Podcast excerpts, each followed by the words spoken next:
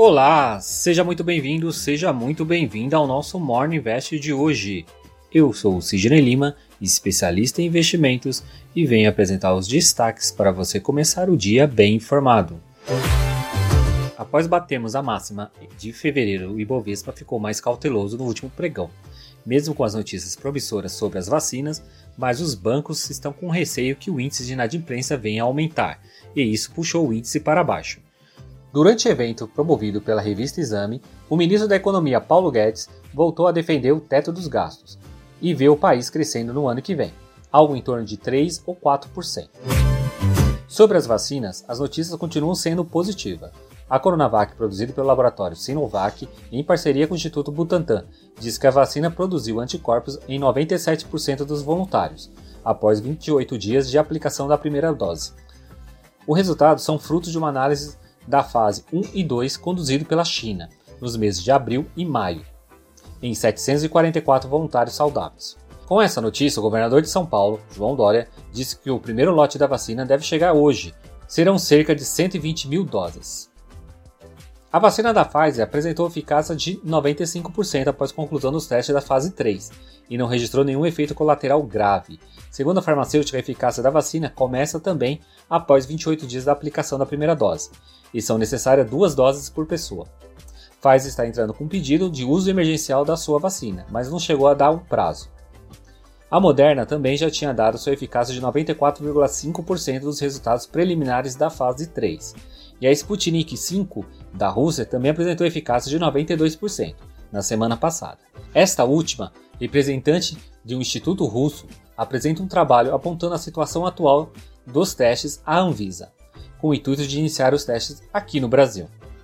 Enquanto as vacinas não ficam prontas, parece que o fantasma da segunda onda chegou por aqui. Na média móvel de contaminação, nos últimos sete dias o país apresentou uma alta de 71% em relação aos dados das duas semanas anteriores. Já no caso de mortes, a comparação foi de 41%. Com isso, o Ibovespa recuou 1,05% aos 106.119 pontos, na semana, o índice acumula uma alta de 1,33%. Das 77 ações que compõem a carteira teórica, 54 ficaram no negativo. Ao todo, foi movimentado 23,5 bilhões de reais. As cinco maiores altas foram Cogna, subindo 5,34%, seguida por Iduc, Azul, Minerva e BRF. As cinco maiores baixas foram Iguatemi caindo 4,31%, seguida por Multiplan, Cirela, Ambev e Lojas Renner.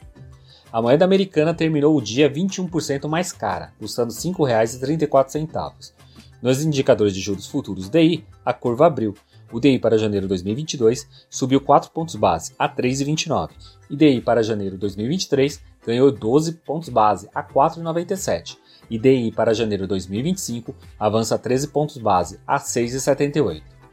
Já o índice de fundos imobiliários IFIX teve uma leve queda de 0,07% aos 2.800 pontos. A maior alta foi do fundo imobiliário Mérito Desenvolvimento, subindo 1,10%. E a maior baixa foi do fundo imobiliário Gran Plaza, caindo 2,35%.